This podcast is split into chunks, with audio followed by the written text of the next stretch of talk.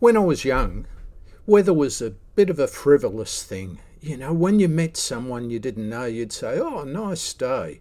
Or, um, I wonder if it'll rain today.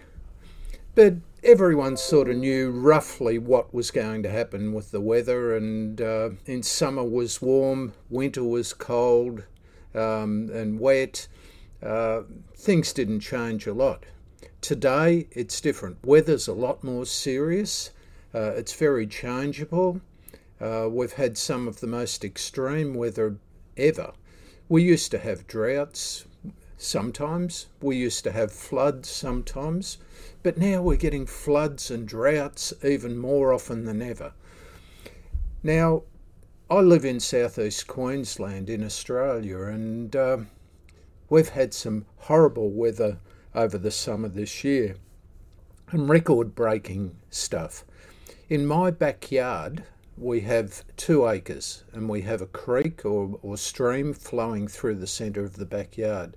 We've been there for 27 years and the creek flooded and came up higher this year than it ever has. We can see where it's gouged out the soil either side of the embankment and and the garden areas there I've had to adapt a little bit knowing that there'll be some flooding but I never thought it would get as bad as it has this year.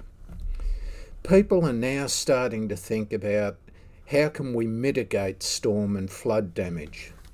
The risk of damage to gardens in severe weather events is increasing due to the effects of climate change. That increased risk uh, can, however, be reduced by understanding extreme weather and what it does, and developing the landscape in a way that both softens the severity of the extreme weather and reinforces the capacity of the landscape to resist damage. Uh, and then to recover from damage. Good design and management of properties, whether homes, commercial farms, um, natural landscapes, any landscapes, can greatly reduce the risk of damage from storms and floods. You need to design what you're doing according to the conditions, and if the conditions are unpredictable, then you need to go overboard in trying to deal with uh, the very worst that might happen. Properties that have taken years to establish can be devastated by weather events. Trees can lose branches and be ripped from the ground completely and instantly. Other plants can be weakened, broken, or killed. Soil, paths, and driveways can be eroded. Buildings, furniture, fencing, walls, and other hard landscape features can be destroyed or damaged.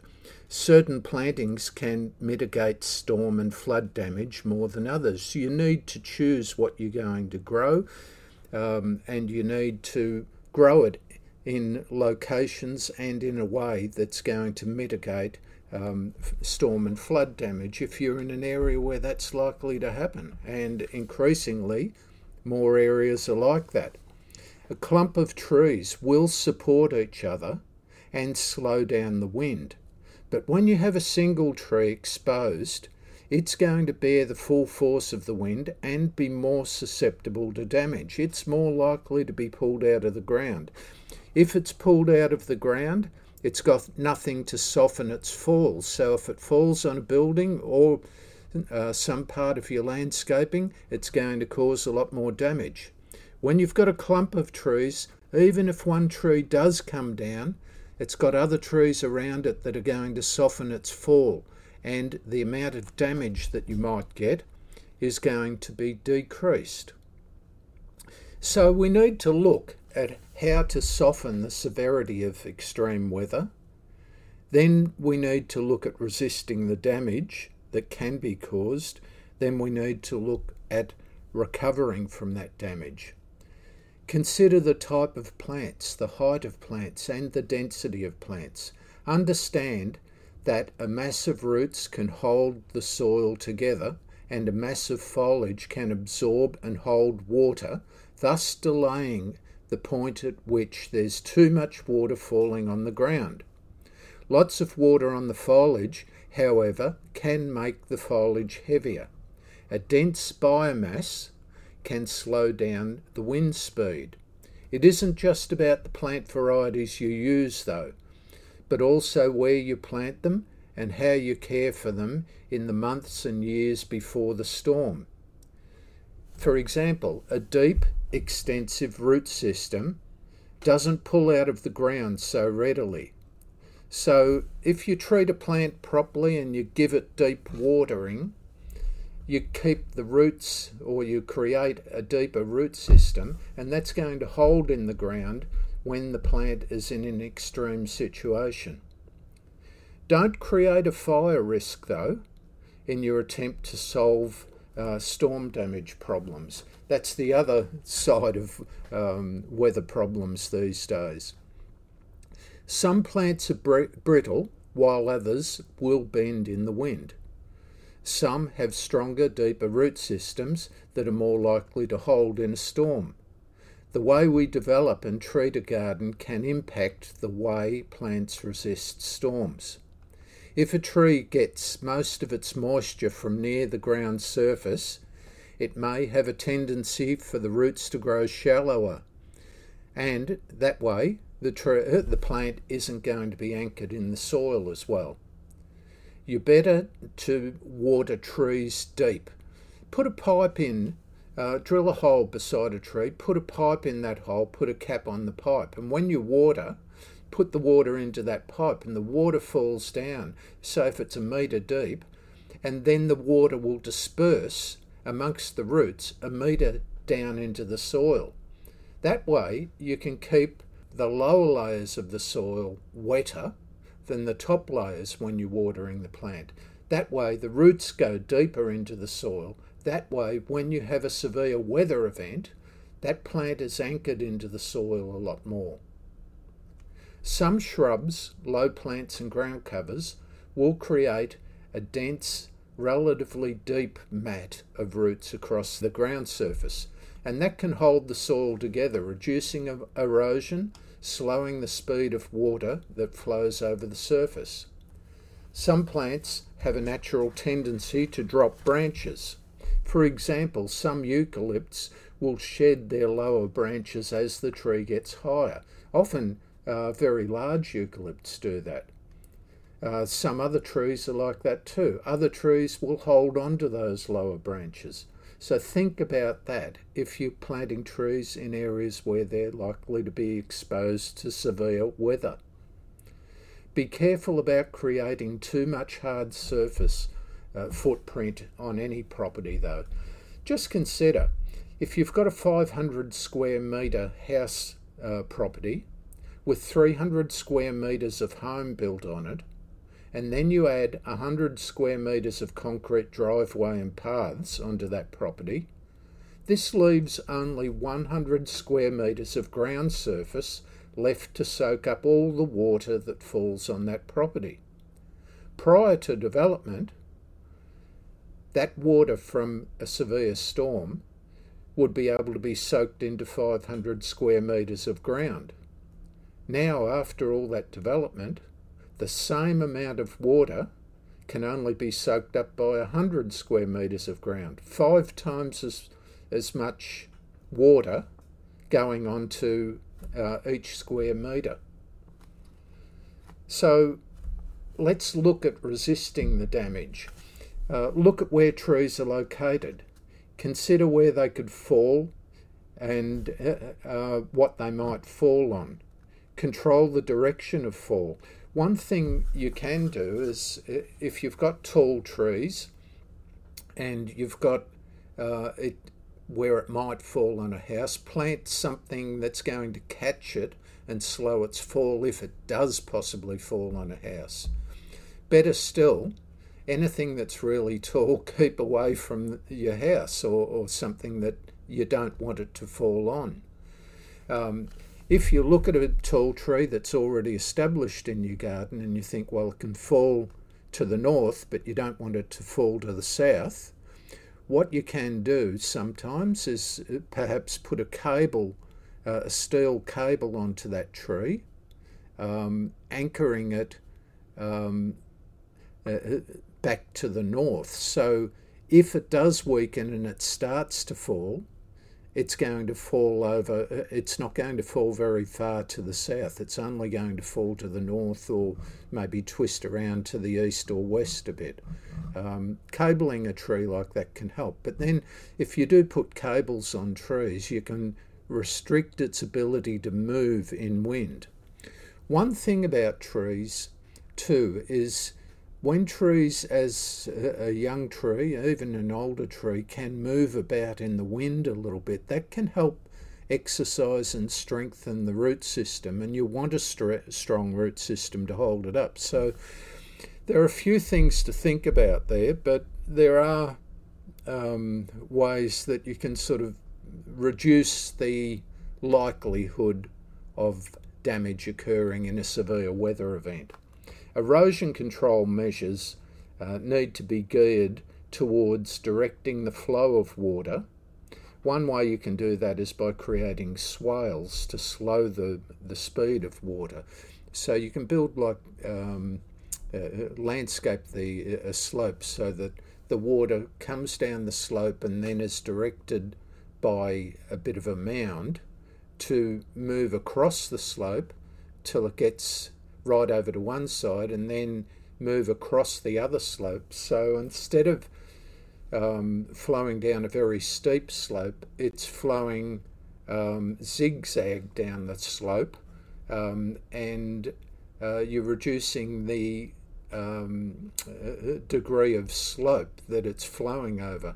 When water flows down a steeper slope, it's going to be more likely to to go faster and more likely to erode. So the whole idea of swales is to uh, make it um, flow down less steep slopes, zigzagging across the slope, and that way you can reduce the erosion. You can also use that for irrigation when you've got um, to get water to go to where you, you want plants to be watered in a dry situation but that's a side benefit. We're talking about wet weather here. Uh, tr- check the drainage before any impending storms and clean out those drains to ensure water flow is good. Remove any loose litter lying on uh, low lying areas before a storm. So there's minimal material that can be caught and moved by fast moving water. Be aware low lying steep sloped areas are particularly susceptible uh, to being affected by fast moving water. When those areas are mulched with loose materials such as small stones or wood mulch, the material is likely to be swept away and build up somewhere else um, and possibly cause problems where it settles. If a susceptible area is covered with large rocks, though, and big stones, the chances of the stone moving um, are reduced significantly. I've got a large flat area beside my creek, which uh, I know is going to flood. As I said earlier, this year it was just record uh, flooding. But that area in the past, I've had syngonium growing there, a, a, creeper that's held it together in average floods in the past. In recent times, I've had native birds, bush turkeys, coming in and scratching up that area and destroying the syngonium. So that hasn't been holding the plants together uh, or the soil together. So what I've done is I've picked up large rocks out of the creek and I've put that all over where the syngonium has been. That's deterred the birds from scratching it up, and the syngonium was starting to grow back a little bit. Then we had this massive flood on Boxing Day this year. Um, those rocks hardly moved at all because they were large rocks. And the syngonium that was starting to grow back, um, that is still growing back. That wasn't washed away. If I hadn't put those rocks there, um, that soil would have been eroded even more, and the degraded soil and the lack of syngonium tying it all together would have just caused a lot more erosion.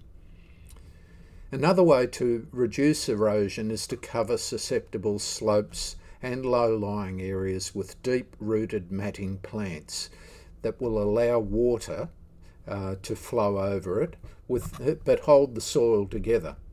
A mown grass cover can do the job there. But you need to choose the grass varieties well. Some grasses have much deeper root systems than others. Some grasses will produce a matted um, cover of grass a lot better than others. So it's not just a matter of any grass will do, it's a matter of getting the right grasses there. If you let the grass grow to full size, then that's going to um, give the water something to grab onto and pull out of the ground. Possibly that might be not as good. If you've uh, and it it might also slow the water down and uh, catch uh, litter that's coming down from up uh, further up the uh, the um, uh, water course. If the grass is mown, it allows water to move over the surface and flow away a lot faster, and and not sort of um, dam up behind and, and cause a greater depth of water behind it. So mown grass is good. Choose the type of grass well. Be careful when you're creating a surface sheet on a steep slope. Um, sometimes people will put like mulch mat on a steep slope, and then you have a massive storm and floods, and the, and everything just washes down the hill, including the new plants you've planted there.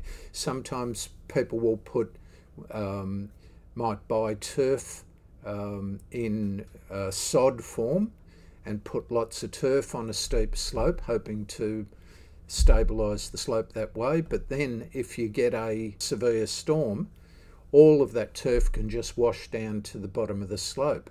If there hasn't been enough time for it to establish and get deep roots into the ground underneath uh, that um, uh, carpet of sod that you've put on the top.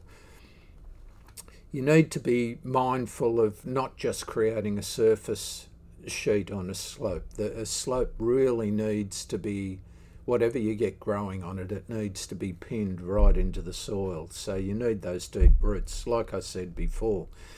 Um, a water absorbent surface can be an advantage too. Um, it can soak up water. If you've got organic matter on a surface, uh, that can hold more water. But like I said, organic matter uh, like wood chip, uh, that might just be picked up by a severe flood and taken away and leave the surface bare and then exposed to further erosion. Uh, so it depends on the situation. Um, a deeper topsoil can be better for draining into the subsoil. Um, a well draining subsoil is going to be better than a, a, a, subsoil of stone or rock or heavy clay, which is going to be very hard to um, to wet. Sometimes uh, the soil can be very dry even after a flash flood uh, when you get a few inches down or a few centimetres down into the soil. And this may be because uh, the nature of the soil, it's just hard to wet.